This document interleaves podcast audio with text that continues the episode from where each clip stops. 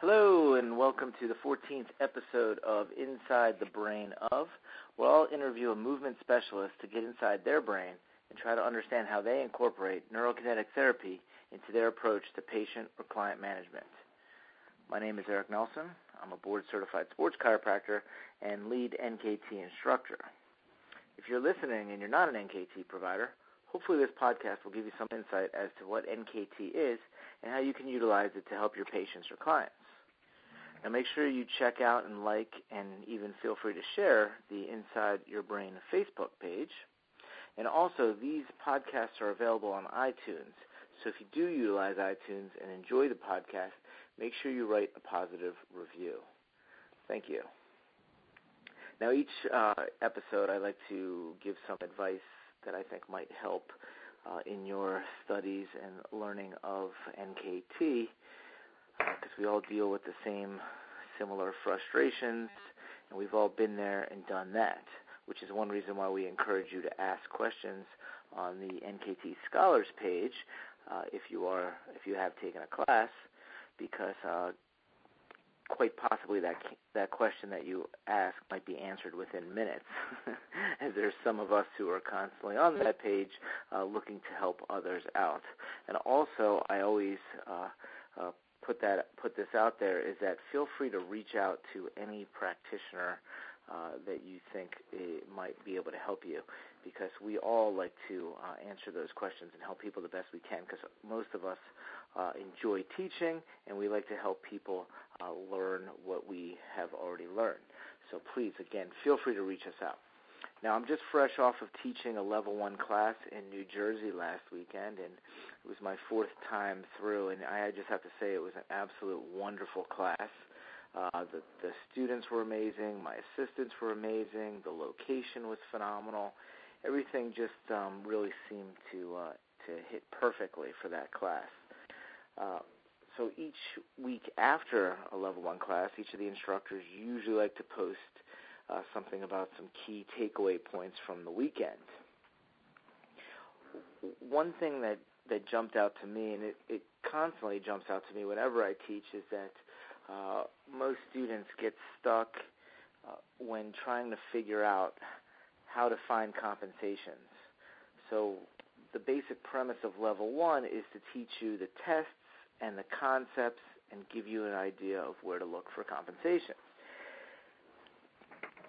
soon as you start getting the concepts and start practicing some tests, it seems we get to a overwhelming point, and because um, you can't remember all the tests, you can't remember the concepts like relational compensation, relational inhibition, everything starts running together, and uh, you start to get a little uh, overwhelmed. I see that often. And then when we're practicing and we're doing a test and we find, let's say, an inhibited muscle, you immediately look up and have a look like a deer in a headlight because you're not sure what to do, which is why I, I developed my slide, uh, the three most common questions uh, people have after taking an NKT class. And one of those questions has to be where to look. And while I was standing up teaching, uh, I remember distinctly uh, there was I forget what muscle it was, but we were there, and you know we looked at all the the, the easy places to go, and uh, nothing would turn that muscle back on. You know, and it was a good point. I had already checked like maybe three or four p- common places. Nothing was there. And uh, this is uh, when it hit me because the person on the table, I wasn't really. I was just doing a demo. I didn't really get a history from them. I didn't really palpate them, and I was just kind of focusing on teaching the test. So that's when I realized and and this was my post, the takeaway for the weekend is that when you get stuck trying to figure out someone's compensation, what you need to do is listen, look, and feel because it's right there in front of you. And what I mean by that is that you need to make sure you ask questions. Oh, do you have any previous injuries? Have you had any surgeries? And you'd be surprised at how many people come up with answers. In fact, I was relaying the story about I had a patient with a shoulder issue that wasn't resolving and it didn't make any sense. And then finally, he told me, after a couple of visits, oh yeah, by the way, I had my kidney removed and the scar is still sensitive. well, sure enough, that scar was related to a shoulder issue. Within two visits, he no longer had a shoulder issue anymore. So again, it's important that you ask questions and that you listen to the patient because they will tell you what the answer is a majority of the time. Also, you really need to look and watch your patient, and that was something we saw multiple times throughout the weekend. I think on my first example, I was teaching how to evaluate the transverse abdominis, and the patient I had on the table immediately extended their neck while they were trying to, um, you know, stabilize or compensate during the test. And sure enough, uh, that person's suboccipitals were involved, and that's what was compensating. You know, multiple times during the week when we were testing, we saw people's toes going into extension, uh, and that was giving us an idea of what the issue was. The the toe extensors ended up compensating for uh, maybe the glute max in one of the cases I was thinking. Uh, in another uh, example, we were doing single leg stance, and sure enough, we saw the toes grabbing and clawing. So sure enough, flexor digitorum longus was compensating for something. So again, if you listen and you look, your patient will tell you a lot of things. And lastly, that was part of the advice was to feel.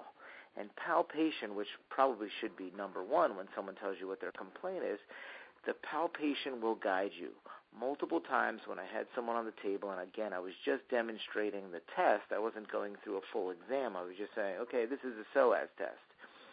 Well, they would fail the test, and then it would start to look for the compensation pattern. And if I couldn't find it, the next thing I would do, I'd say, okay, well, what's your history? You know, is there anything I could see here? And then if not, I would get in and start to palpate.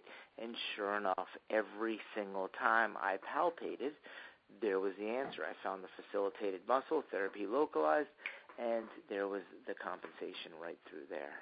So again, the advice is to listen, look, and feel. It's right there in front of you. Sometimes I'll take a deep breath, I'll stand back, I'll look up at my anatomy poster, I'll look at the patient on the table, and just try to figure out what they're telling me. If you look, listen, and feel, you will figure it out. Again, if you have any further questions about this concept or anything else we talked about, feel free to contact me on Facebook, uh, or my email address is chirorehab at hotmail.com. Now, I started this podcast once again because there's so many incredible people out there that utilize NKT from all different professions, from healthcare providers to strength and conditioning coaches. Uh, you name it, there's a ton of people golf pros, kettlebell instructors, chiropractors, physical ther- therapists, medical doctors, osteopaths. Uh, it, it's pretty amazing, intelligent, brilliant group of people uh, that we have. And I know personally that I'm curious about how these people incorporate NKT into their practice uh, into their approach, you know, to patient or client management. I've interviewed a bunch of people. Uh, Andrew Riley is a, is a is a great trainer uh, that has three other trainers working with him that are all NKT certified, and what they have going on is, is pretty amazing. I spoke with the brilliant Thomas Wells way back in episode number one, uh, and he provided some incredible insights uh, Maria, uh, Maria, Marissa Macias. Um, she really talked a lot about becoming a massage therapist and how she incorporates uh, uh, NKT into her practice and how she's transitioning from more of a relaxation massage into more of a therapeutic type of thing. Uh, talked to Perry Nickelston and Kathy Dooley and and, and, and John the Greek and uh, Jamie Francis and um, Michael Hoxson uh, it's just so many great people with all different backgrounds with some incredible messages. And I, I, I plan on continuing this podcast. Uh, so if you have anybody that you're interested in, in, in me interviewing, feel free to send me those suggestions uh, because I got a bunch more lined up, uh, but I'm always open to suggestions. Uh, and in fact, uh, I put out when I announced who I was speaking to tonight, I, I asked if anybody had questions, and a couple people uh, sent me some incredible questions. So uh, again, that's probably a, a habit I'll do is when I'll announce who I'm going to be uh, speaking with, and I'll ask if anybody has any questions they might like to hear. So tonight, I'm ready to dive into my interview right now. I'm I'm excited to speak with a person who whom I recently spent two weekends with taking the anatomy and motion classes in New York City. In fact, I love this story. We actually met just before class at an outdoor food market, uh, and, and, and really, it was it was kind of like a scene from a movie. We saw each other from across the way, and even though we never met in person before, we knew each other by sight purely from Facebook. It was a really cool moment that, for me, uh, set the tone for two incredible educational weekends. Uh, so tonight, I'm excited to get inside the brain and learn from a physical therapist who specializes in pelvic health. Tonight, I'd like to welcome Susan McLaughlin to the podcast. Hey, Susan, how's it going? Hey, Eric. Thanks for having me. I'm totally excited to be here tonight. well, I'm excited to have you. And, uh, you know, aside from the awesome material we learned at uh, Anatomy in Motion, how cool is it hanging out with all the brilliant NKT practitioners from all over the country? Oh, really? I I feel like um, with with this group of neurokinetic therapy that that I found my people. You know, I, I found this with another group that I um, have studied with, and I find it really rare and exciting to be able to have like minds coming and getting all of this knowledge and really being interested in learning so much more. And that's what I find so exciting about this group of NKT is people are really um, they're wanting to share what they know to get everybody else up to speed. And so that's why I really love your podcast, Eric, because this whole idea of getting into the brain is just it's a it's a it's a virtual mentor being able to have virtual mentors. I th- I feel like that's what we have with the NKT community. It's really nice. Yeah, it, it's amazing, and, and just so many side conversations you had with people. You know, it was everybody was just really respectful, and you know, really wanted. You know, I remember having a conversation with with uh, Donna Freeman, and she was like, "Hey, as a chiropractor, what do you think about this?" And uh-huh. it's, just, it's just nice to to to be able to communicate with with with other people and you know not worry about having to defend yourself or anything like that. it, it's pretty. It's, it's a community it, it, it is a fabulous community. I'm grateful for David for developing this incredible technique and all the people that have stepped up and, and really help out a, a lot, like Jamie and, and Marissa and, and others that are just, um, you know, selflessly get involved in helping out other students. So it's amazing. So well, let's talk about you a little bit. So you're a physical therapist. Um, how come? Why did you choose to become a physical therapist? Uh, well, actually, I. Um, I got my undergraduate in uh, bachelor's of of arts in English. So initially, I really felt like I wanted to get into high school and teach English. And when I finished college, I I felt like, oh man, I'm too young to get in and teach people basically my own age. So I just took some time off working just honestly labor jobs. So I landed a job at UPS loading trucks, and I'm sure you're familiar with all the boxes that are um, stacked up in those uh, brown brown trucks. That's what I did for work. I was just using my body over and over and over and over and over again. And uh, eventually, what happened was I started, you know, my arms started getting numb, and my back was fine. But what happened was I was in a transition. It's really classic. Was in a transition of moving from California to Utah. Um, I was in a car accident. I was in a passenger in the car accident, and we got rear-ended. I was not wearing my seatbelt. I totally went into hyperflexion, came back up, and my back was ruined. So from that point on, it was a huge wake up call for me to say, I need to be doing something rather than just using my body. So I went through the whole stages of rehab and um nothing was nothing was working for me. You know, I tried different avenues and felt like um for me at the time surgery was the option. And I had surgery because I had blown a disc and immediately after surgery I was pain free. No leg pain anymore, no back pain anymore, and you know, I felt like I was fixed, you know? And the pivotal thing for me was I went through it was probably 2 years of hell really. I don't know if you've ever been in pain before, but it sucks. And um it was a huge turning point for me where I had to really look inside myself and say, what do I really want to do?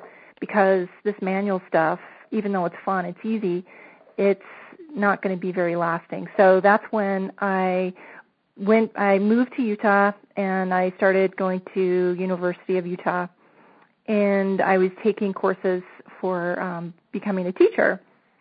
And I had this course where I was having to plan lesson plans and stuff like that and I was like there is no way I'm going to be doing this for a living like this is this is a nightmare. So I just sat up with a friend of mine and just did some brainstorming and really just started to figure out what did I want to do. And I did, I was always fascinated by the body. I was athletic growing up. I did every sport I could. I was from a small town, loved it. Um, and I, I was fascinated by movement. I wanted to understand more. And at the same time, I, there's a part of me that really likes to educate. And so I felt like one of the best channels for me to go into would be to go into physical therapy because I would be able to learn and understand the body, and I would then be able to educate with um, patients and clients as they would come in with working with me one on one. So once I knew what I wanted, I you know I was an English major, so I had to do all of these prerequisites for um, pre med. Busted that out in three years, and then got accepted into the PT program, um, and at the time, physical therapy program was a master's program. Now it's a doctorate. So I have my master's in physical therapy, got in and um, graduated in 2001. I've never looked back. I've been super stoked to be a PT. Excellent, excellent. Now, you're you're known somewhat in our circles as uh, a pelvic floor specialist. How did you get right. involved or interested in that? Well, um, I started my first six years in practice in a skilled nursing facility, so I was really it was generally orthopedic, but there was also some neurological rehab, and it got to the point for me where you know I was working with a lot of people doing rehab for total joints and um, broken hips and then just general debility, you know, people having heart attacks and just needing to take extra time to get back. And I felt like I felt like I was losing my skills and learning losing my understanding of the body. So at that time I I needed a change of pace and I moved into the orthopedic realm and I was able to get a job at a a big company here in um in Utah and I was um in the general orthopedics, and then I specialized more in the spine rehabilitation. So as a spine rehab specialist, um, at the time they were um, we were going to be the whole spine team. We were going to be moving to a new location, and so we had this building with private rooms.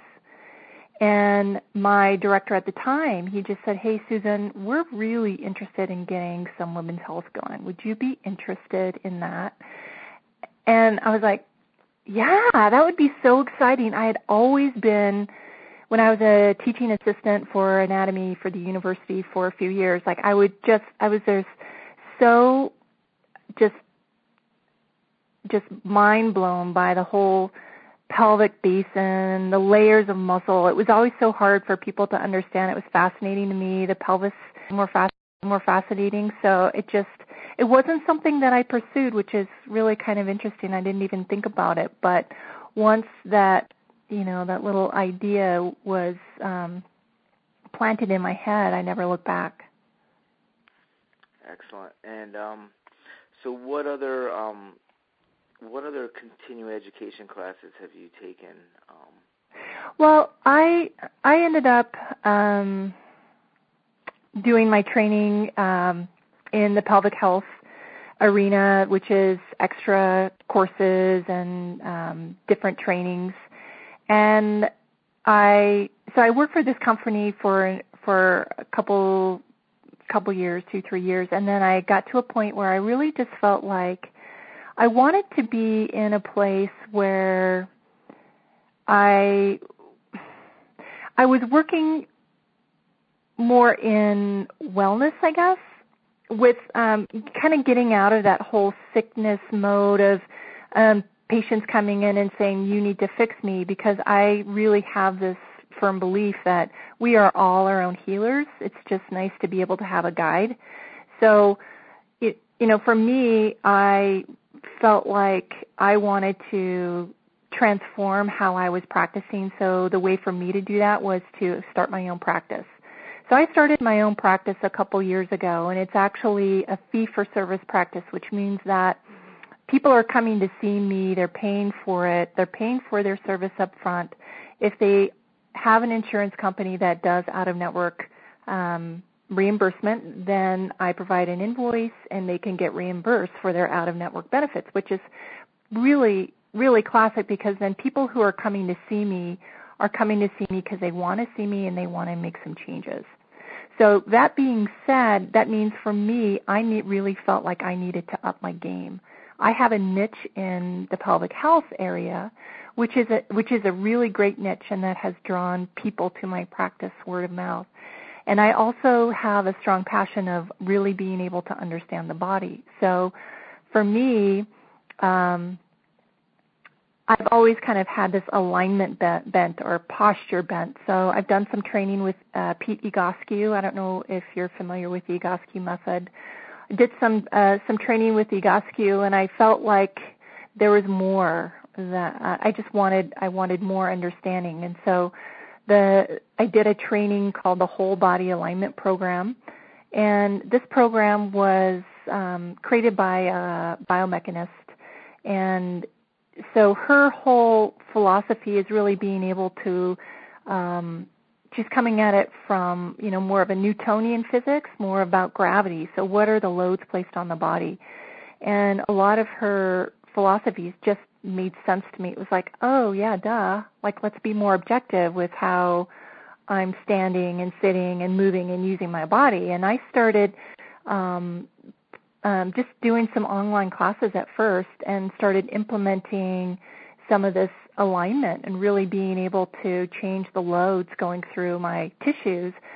And you know, I had I had mentioned that I had back surgery and I was fixed. Well, that lasted for maybe, you know, 5 years and then when I got out and started practicing a physical therapist and in a skilled nursing facility, I don't know if you're familiar with what goes on there, but you have to do, there are a lot of patients that are dead weight, and so you're ending up doing a lot of lifting and transferring and stuff. And so I ended up, because I hadn't, you know, I got surgery, I didn't change how I moved, I ended up having back pain again. So here I was with chronic back pain again. It was just different. I didn't have the leg pain. And so this continuing education that I started doing online initially, I started just applying some of these principles.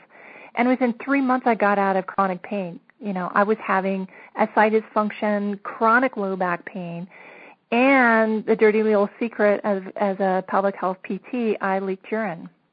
Mm. And so things that were happening for for me was I I got rid of back pain and I stopped leaking urine because I was applying these principles. So for me, I was like, I need to certify in this. So I became a restorative exercise specialist. That was a seven month program um, where I was flying out to California for, you know, every month for seven months.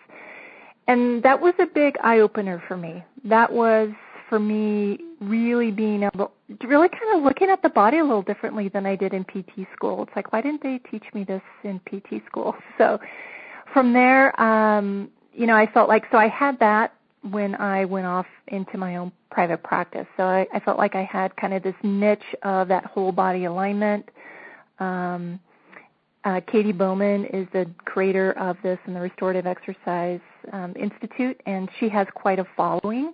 So I felt like, you know, I would have those two niches. But that wasn't enough. like, um, there, I have a, a colleague in the um, whole body alignment program, Galina Denzel. I don't know if you know her. She's awesome. Um, she told me about NKT because I was looking actually I was actually looking at taking a training in DNS. Have you done DNS, Eric? I have not taken the courses. I'm, I'm going to yeah work class. Yeah. So I, I was I was just toying with DNS and um and then she said, "Well, what about you know what about NKT?" And so I started following David on Facebook, and it took me about a year. Um, I was trying to figure it out. to be honest with you, I was trying to figure it out. I'm like, huh, like it seems so simple. I could figure I could figure this out, and I wasn't figuring it out. It, but yet looking back, it's like it's so it's so beautifully simple that you know to me David's a, a genius in that respect. It's it it it seems so simple and yet there's there's um some complexity in there, you know, when you really start to peel the layers. So anyway, I did the NK level, NKT level 1, NKT level 2. I'm certified and I'll be taking uh, level 3 whenever he's teaching it in California again. So I have that under my belt and I'm really fascinated by fascia as well. So I was drawn to the melt method. I don't know, are you familiar with that, Eric? I, I've heard of it, but I don't know much about it. What, what exactly is so, it? Well, the melt method was created by a woman who, um, Sue Hitzman, who is a body worker by trade, and she is kind of a fascia junkie herself, and she really started digging into the research. And what she really started to do was create um, movements that her clients could use outside of work with her. So she created this whole system that she calls hands-off bodywork. And I'm I'm really a person who is big on self-care strategies because you can't you can't take your therapist home. And and I really do believe that everybody has the ability to heal themselves. Sometimes we just need another set of eyes you know we need someone else to connect the dots that's my philosophy is to be able to really um start to tune in to what your body's telling you so i was really interested in her work um dealing with fascia because our our fascial system is 80% water right so being able to hydrate the tissues and keep them mobile is a way to have a way to be able to improve cell health and the nervous system, blood flow, all that. So I took one of her trainings um, and I really find the philosophy is is amazing. And then, of course, I've taken all my you know pelvic health trainings, and I, I can't get enough of those. And then I also took restorative breathing. I think you took that too, Eric. Yeah. Yeah, I sure Restorative did. breathing. Yep, good stuff. Definitely. Really yeah. So all everything that I've taken so far, um, as well as the anatomy and motion, these all gel so well together it's like they were all made for each other. um, because we're we're really kind of looking at the whole system, but different systems within the system to provide input to the body. And so I really find that being able to um, add bits and pieces here and there can just be mind blowing for for working with clients. Oh, definitely, without a doubt. Some of the stuff I'm seeing these past couple of years have, been absolutely amazing. Excellent. Now, um, when you said you this pelvic health, now, now forgive my ignorance about physical therapy. As I'm a chiropractor, we have um, postgraduate courses in different things like sports chiropractic. There's a postgraduate degree, nutrition, neurology, radiology, orthopedics.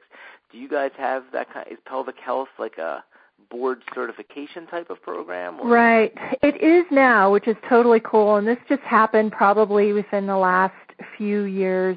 In it is a uh, women's certification specialization. Nice. Excellent. Or women's women's health. Um, it's still called women's health.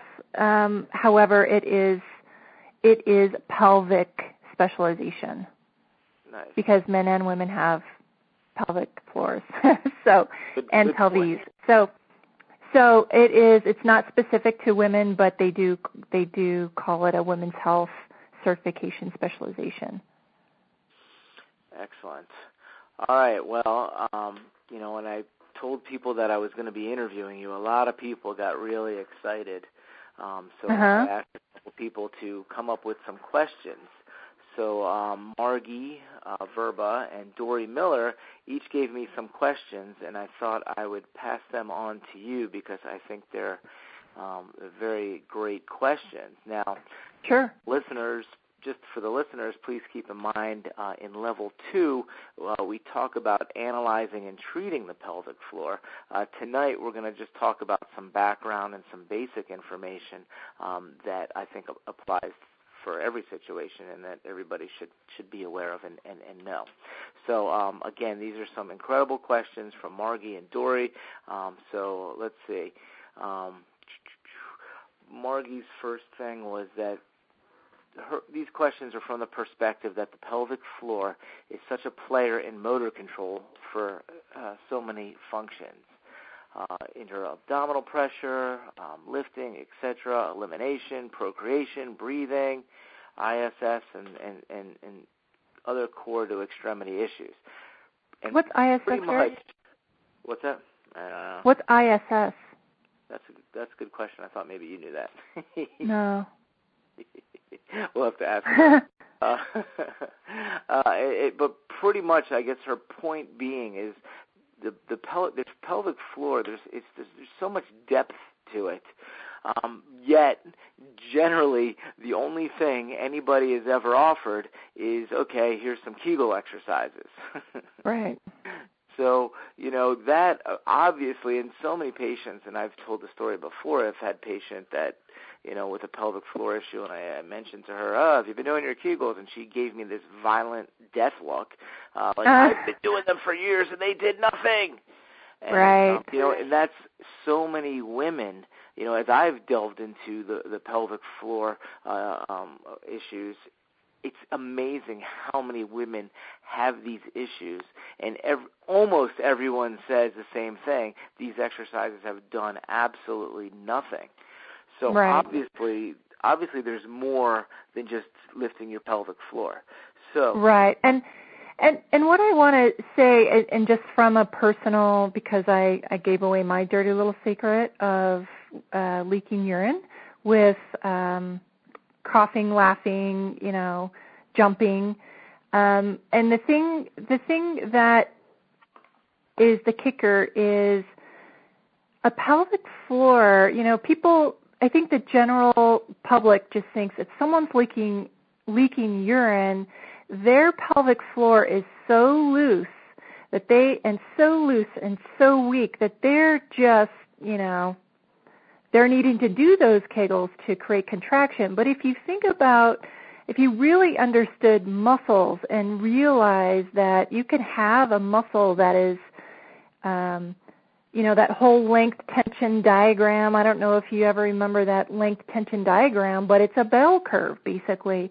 And we want that sweet spot. We want that goldilocks position. We want that resting length of the muscle. And the muscle goes into a concentric contraction which is a shortening. And a muscle can go into an eccentric contraction which is a lengthening. And if if a muscle does not have the ability to go into the lengthened state to be able to contract, we have a problem. And a lot of times, especially in the fitness industry, and especially in tightly wound, you know, people who are carrying their t- tension internally, these muscles are constantly held in a contracted state. So they're not getting the length. And when you don't have a muscle that is at a resting length, then you don't have any force generation for closure. So the people who have tried Kegels to Kegels to Kegels, you know, there are a lot of different reasons why people can't Kegel. One of them is maybe they're already too short. Maybe the muscles are already held in tension. So they're not able to get a contraction. They're not able to get that force generation. And then sometimes there is no awareness of the pelvic area. So being able to try and contract it, what I find for a lot of people is they're doing the exact reverse of what should be happening, which is taking a breath in, holding their breath, and squeezing, which is not even how the pelvic floor functions in the breathing cycle. So there's so much confusion when it comes to the pelvic floor, and probably because we don't like to talk about poop and pee, and we don't like to talk about sex or farting, and so these just aren't even uh, topics that are, you know, they're they're not dinner table talk uh, topics unless you're in a group of NKT people, probably in pelvic health physical therapists, you know. So the the unfortunately, I think that well, fortunately, the tide is turning, and I think what we have started to see now in the literature is more of an understanding of what the core is. So there's been some recent research, and I would probably say that in the last five years, our whole understanding of the core is broadened and widened, and we understand it more. So we understand the diaphragm, we understand the pelvic floor, we understand the transversus abdominis muscle and the multifidus, and how they're involved in maintaining our dynamic stability. So for me, it's it is it it it is it is it's frustrating because old paradigms die kind of slow because we kind of stick around with you know what has always been done so fortunately, we're seeing people with the internet, especially, who are able to educate more. There are tons of pelvic health therapists who have, who are blogging, who are on Twitter, who are on Facebook, and they're really putting out a better word for um, there is life beyond the Kegel. excellent, excellent. And I did get word that ISS is the intrinsic stabilization subsystem. So. Oh, okay. So that would be the diaphragm, the pelvic floor, deep abdominal muscle, and multifidus then. Exactly, just as you. Right. Yeah. Yeah. So, uh, with that information that you just shared us, what advice would you give a pregnant woman as far as getting through pregnancy and preparing for delivery? Well, actually, I teach a pregnancy workshop um, quarterly, and one of the one of the things that I really emphasize is I think again there's a misconception that when you're pregnant that you just all hell breaks loose and that's just normal because you're pregnant. Um, you're going to get pelvic pain, you're going to get back pain, and you're going to swell, and all of this is going to happen because you're pregnant. And really, what's happening is this load, this baby load that is growing and growing and growing, if the person doesn't know how to manage their loads, if the person doesn't know how to, um, you know, stack their bones basically to be able to have a neutral pelvis and to be able to actually use the muscles rather than the ligaments, then as the as the baby gets larger and the mother starts to get more weight, rather than standing and using muscles for su- support, what ends up happening is they're standing.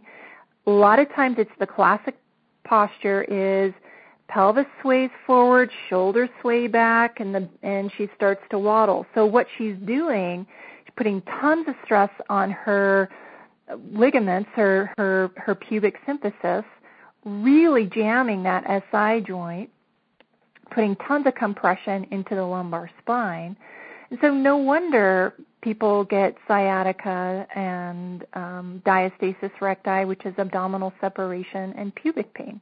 They have a really hard time walking. So one of the things that I really encourage is get a side view of yourself in the mirror and be objective. Where is your pelvis in relationship to your rib cage? Where is your pelvis in relationship to your ankle bones? Because in in an ideal world, and no one's ideal, but what we want to try and do is manage where our core is, manage the center of mass.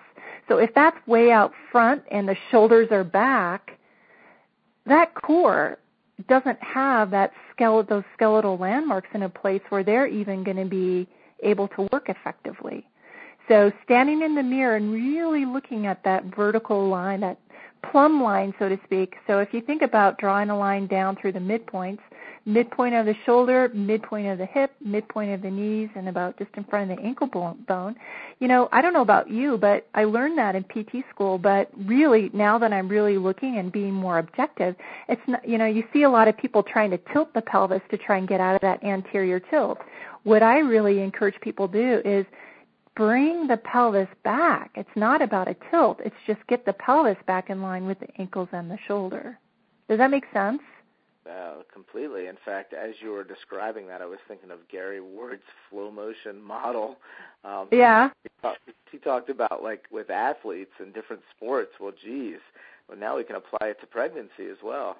That's, that's, that's yeah, totally. And you know, I th- what I find beautiful about an- anatomy in motion is this is something that you do on a conscious level. And what anatomy in motion, what the flow motion is trying to do is get the movements to happen to feel and find the center and the body can start to reorganize so much more quickly. So this is really more of a, a standing adjustment. I mean, it's not an adjustment, it's just a tweak. It's a tweak in the standing so the loads are just better dispersed. Because when the pelvis is pushed forward, what that does, typically it is a tuck in the pelvis. And when we have a tuck in the pelvis, that shortens the muscles of the pelvic floor and that's not what we want to have happen. And you know, so the biggest the biggest hindrance to a vaginal delivery is the position of the sacrum relative to the pubic bone, right? So there there needs to be mobility. There needs to be room for that baby to get into the pelvic inlet and the outlet. So space, space is another thing. So, you know, a lot of people think that because they have relaxin, which is the hormone that loosens the ligaments, that that means that it's going to loosen their muscles too, and that is not true. so, um, so muscles, if if there's tension in the system, what I've heard from so many women is they were pushing, pushing, pushing in their in their second stage of labor, and they were fighting themselves. They were fighting themselves. They were fighting their muscle tension rather than taking some time out in pregnancy, even before pregnancy, if you know you're going to be pregnant, start to breathe, start to understand the relationship of the diaphragm and the pelvic floor and what is happening in the pushing stage. You know, in an ideal world, our body is birthing the baby. The mother's body is doing all of the work really as far as those contractions and, and that it can birth the baby. The uterus is the strongest muscle in the body. So, being able to really start to pay attention um, to some breathing and being able to relax the pelvic floor, relax the psoas muscles. So psoas tension is, you know, the psoas muscle. Um, there's one on each side. It's attaching to the every single vertebra of the lumbar spine, the discs, and it's tra- traversing. It's it's it's moving from the back to the front and it's passing through that pelvic rim. So if there's tension, if there is not yield in that muscle, it's going to be hard for the baby to move. So then we can get a, a um, poor positioning of the fetus for delivery, which causes complications and cesarean deliveries and whatnot. So we we want to have more space for the baby to move. So really start to do some breathing, releasing the psoas, and probably most important is to walk Walk, walk, walk. Ideally, walking five miles a day. That doesn't mean walking all at once, but being able to get it in throughout the day. And if someone isn't, you know, walking to start, if they weren't walking before they were pregnant, you know, you want to start gradually. So start with a mile and then increase it every, you know, couple weeks by half a mile until someone is able to walk 5 miles I mean, everybody. We we we we all should be working what those ten thousand steps. I don't know. Everyone has pedometers these days. It seems like. Yeah, that's what they tell us, right? yeah. So those would be my big ones. Walk. Really pay attention to how you're standing, how you're sitting, slouching on the couch, tilting that pelvis under, slouching is really not making room for baby. So really paying attention and and that that tilt in the pelvis that starts to when we're sitting starts to you know put some load onto the um, sacroiliac joints. And so one of the biggest complaints that I get from people is that transition from sitting to standing. They can't walk those first few steps. You see this in SI dysfunction, SI pain. It's like, well, that's because your ligaments are already loose and you're loading them and they have tons of load and then you get up to stand. Where's the stability there when everything's all stretched out? if the ligaments are, you know, expanded. So really just looking at the body mechanics. Sometimes it's so simple, so simple that it's just easy. It's easy to make the shift and it's really it's just bringing in some consciousness to everyday movements. And I think that's the key for a lot of things is being able to bring the consciousness into every day. So the brain has something to do. We're not having to go on automatic. That's when the body gets destroyed usually, right? Yeah, definitely, without a doubt. And so you teach a quarterly class to preg- for pregnant women on preparing them for for birth. That's that's. I do. It's awesome. Yeah. So I have some really good support from local midwives. I really marketed a lot of the midwives and doulas, and and OBGYNs. Um, but but some of my market has been the doulas and the birth educators and the midwives because typically the people who are going to see them have more they're wanting more of a natural birth and they're also a lot of times they are paying cash for their services. And so they're really more mindful of of their health. And so it kind of draws in a different crowd.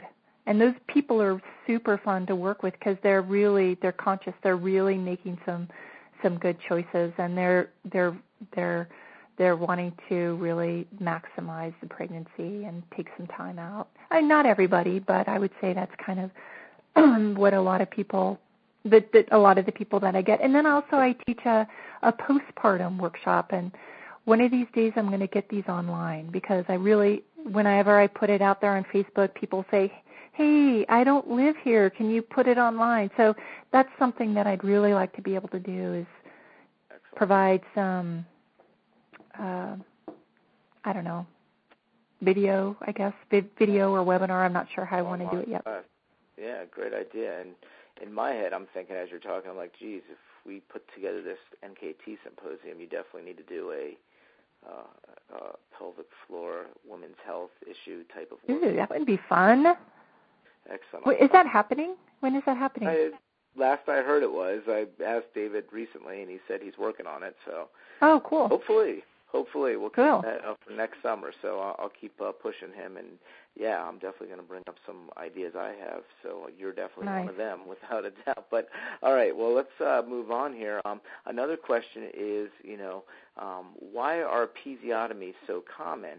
and what could be done to prevent them and what could be done to heal from them because you know as i got i've gotten into the pelvic floor arena as i've mentioned multiple times during the podcast it's amazing how many women have had episiotomies. It's right, right.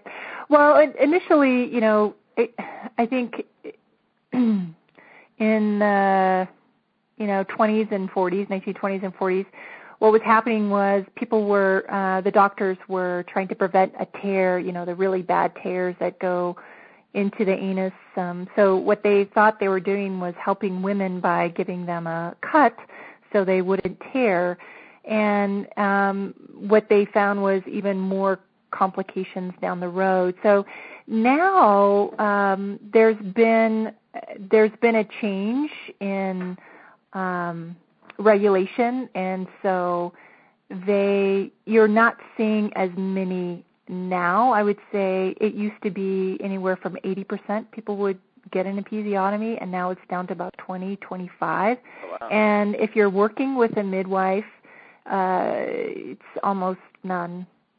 You, you will very rarely see any any episiotomy. So I, what they're what they're seeing now is that if there is going to be tearing, it's better to have a tear than go into episiotomy. So I think that trend is changing. So you know, you and I are probably seeing people in the age where they do have they they were practicing that it's probably just been within i would say like the early 2000s that things have really started to shift All right, good to know. Excellent. Excellent. Excellent. All right. And um, well, um, another question was why is uterine prolapse so common, and what can be done to prevent that? Mm. Well, I think I think there there are a lot of a lot of things going on with prolapse, and I think people, you know, if they're looking at um, people who are most likely to prolapse are women who have had children. And kind of what I was bringing up before is there are a lot of um, people who are pushing against their own muscle tension. And so they're pushing their organs right out of themselves, right? I mean, there's only so much load that the ligaments can take before there's some breakdown. So honestly, what it to me in my mind, what it really comes down to, it's a pressure management problem. So if you think about all of the ways that we increase internal pressure and plunging our pelvic floor and plunging our organs out the vagina, it's horrible to say that, but um, we have cultural habits, and one of them is sucking in the stomach to look thin tightening up the abs to have rock hard abs. If you imagine a balloon and you put pressure around like you are tightening up the abs, you would see that you would have pressure going down and you would have pressure going up. So that is going to affect the ability for the diaphragm and the pelvic floor to work effectively. If someone's you know, we see a lot of facilitated diaphragms in um, in NKT in when we're working with people. So people are using their diaphragm for stability. It doesn't allow that intrinsic core to work. So when that is hung up, like if you go to a balloon and you hang up the top, where do you see the pressure? You see it below. You see it in the abdomen. You see it down in the pelvic floor. So there are people with prolapses where you know that constant daily grind of pressure down so many people hold their breath. So many people are holding their breath. So all of those things are leading up to that day of pregnancy where the person is fighting their own tension on top of daily practices that are holding and holding and holding. Constipation. So when you when you're holding your gut in, it is just holding everything up. So a lot of people who have constipation problems, they're so tight in their abdominal muscles that they're not even able to let go. Or they're so wound up neurologically that their autonomic nervous system is not going into parasympathetic rest digest ever. So they're holding in their poop and people are pushing out trying to poop and it's just not happening. Again, they're fighting against themselves. So that I would say that is probably the biggest and, I, and unfortunately about 50% of, of the population have some type of prolapse that's not very good. No, not at all. No. So prevention would be start to breathe again.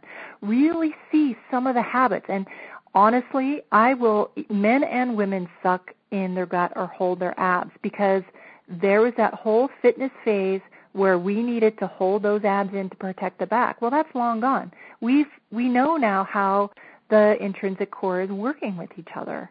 We know that we need this dynamic we need fluidity in order to have this dynamic stability. And so I think people who are still teaching, you know, hold in your gut haven't been reading the literature. you know?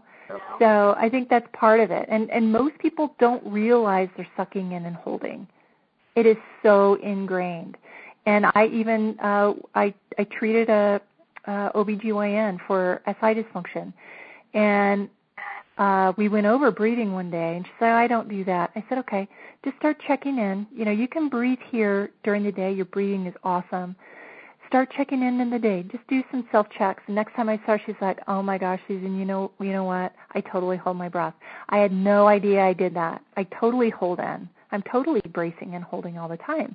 She's like, wow, that is so amazing. So it's like we have these unconscious habits that that are uh, affecting our tissue, increasing our loads. Bring, bring, bringing more awareness into our everyday, I think, is one of the key things that I like to promote.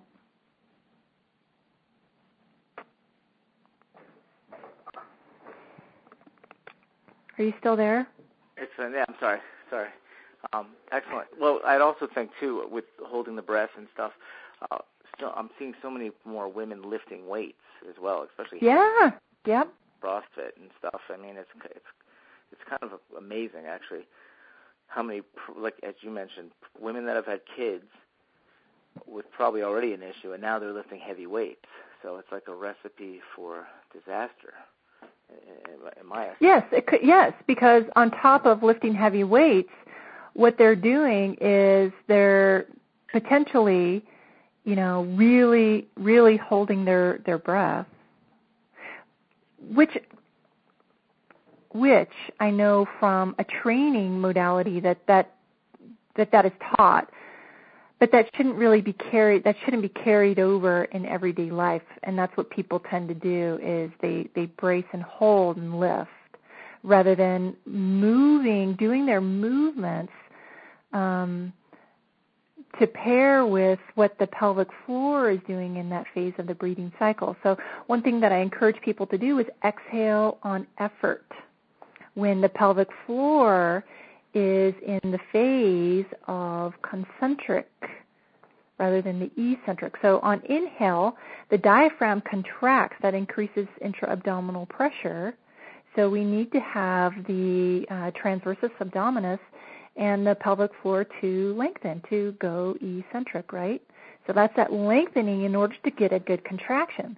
So being able to pair movement in the phase of respiration is a really nice way to start retraining for people.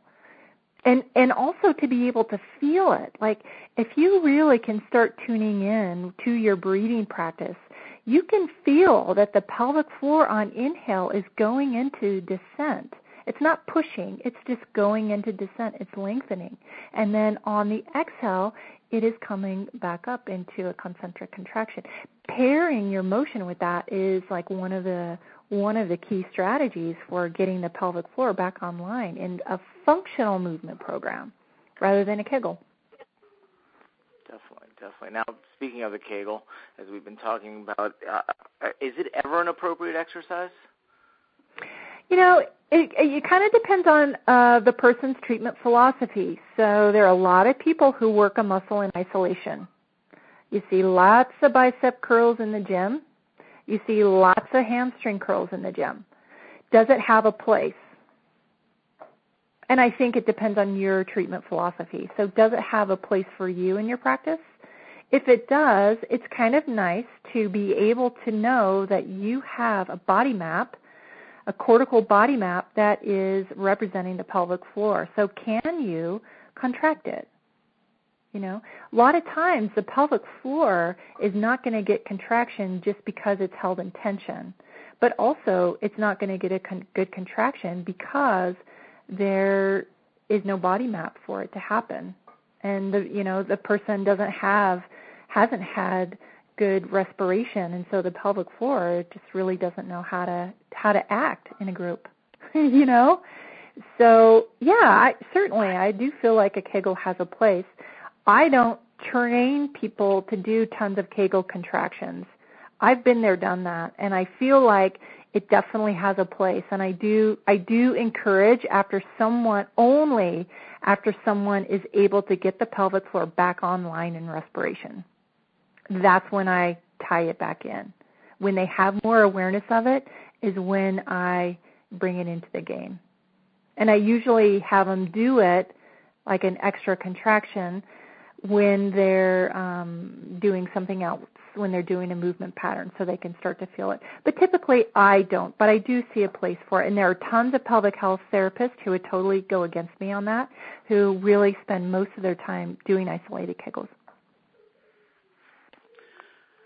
Excellent, because again, that is the general thing when someone has a pelvic floor issue is up right. Kegels. That's what you have to do. So, um, you know, in NKT, we often find a facilitated or an overactive pelvic floor, And yet, Uh-huh. when we're talking to our patients, again, the first thing they think is, "Oh, well, my pelvic floor isn't working right, and that's why I have it." So, again, can you just kind of explain uh, some symptoms of a facilitated pelvic floor and Well, I think that it, I think um, you're going to see different different s- symptoms with a facilitated pelvic floor because of facilitation. Typically, you know, when you're when you're looking at any other muscle, it's just like any other muscle. Um, it's just that we can't see it. Um, and I have an advantage being trained as a pelvic health physical therapist to do intravaginal and intrarectal work. So I can feel what the pelvic floor is doing. So I actually have that palpation that I can assess. So that, that, that palpation, just like you were saying, feeling is really important. Is that muscle hypertonic? So that hypertonic muscle is not going to be working effectively. So whether that is creating more of an upregulation, or maybe that's creating urinary urgency, I don't know. I, I, I don't know. It's hard. It's kind of hard to say based on um, inhibited or facilitated, because either way, the signal just isn't getting there. I don't know. Am I making sense? yeah, I mean, no, typically what you would find in a facilitated muscle is some hypertonicity, right? But you can also see it in inhibited muscle too. You know, and I think Thomas Wells is kind of the guru of palpation in my mind and he I think in his conversation with you is able to have a distinction between a hypertonic facilitated and a hypertonic inhibited. I don't know. I, I don't really I know. I, I I do know that there are some areas within the pelvic floor that are really ramped up.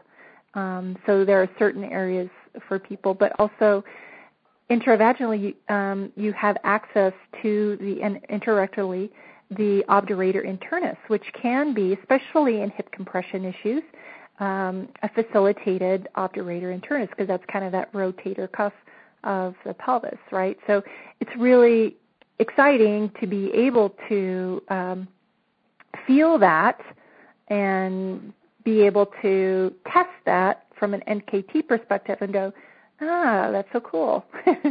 and to be able to do the release. Now, I have advantage of being able to do uh, pelvic floor release through um, strain counter strain myofascial release uh, doing a like more of a kind of a, a stroke kind of position so there are a lot of different techniques trigger point release that can be done just like any other muscle so um, the, and and there's also what I give to my clients a lot is a good solid breathing practice where I'm having them focus on relaxing their pelvic floor on the inhale.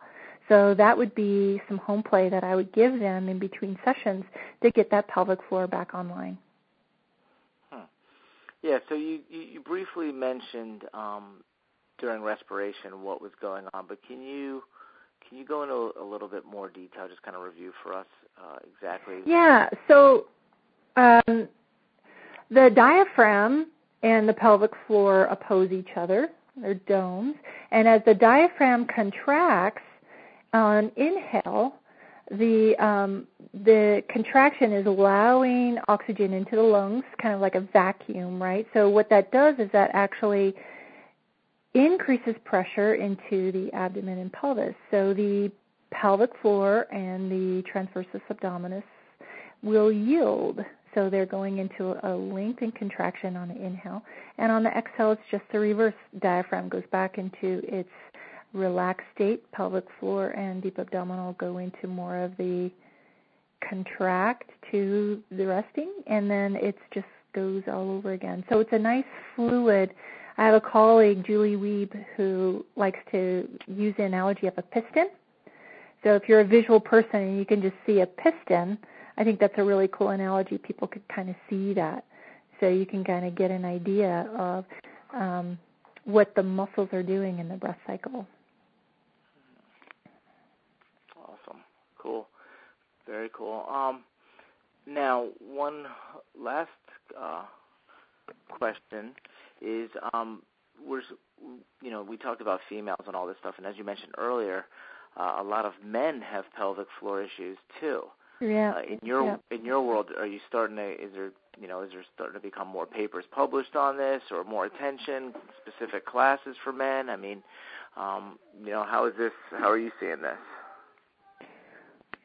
Well, you know, it's really interesting um, with my private practice. Is I with the male clients that I see, they have sought me out and they have found me on the internet because they're doing a search.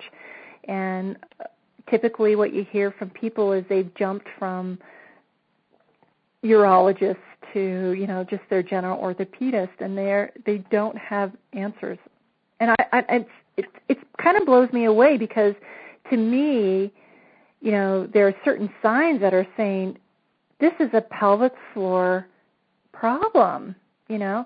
And it, and it's not just a pelvic floor problem it's how the whole body is working together and the pelvic floor of the pelvis and then the nerve to the pelvic floor the pu- the pudendal nerve um, can start creating some changes in the you know the bladder. You can have bladder changes. So um I think it seems to me, but see, I'm in the I'm in this realm, so I'm kind of seeing things that are going on. It seems like there is more um, more people talking about it. There's definitely um, people who blog put their stuff out. There's a great book called Teach Me to Sit Still, and it's this guy's chronicle. He's a writer, and it's it he he he chronicles his whole experience what with what the urologist thought was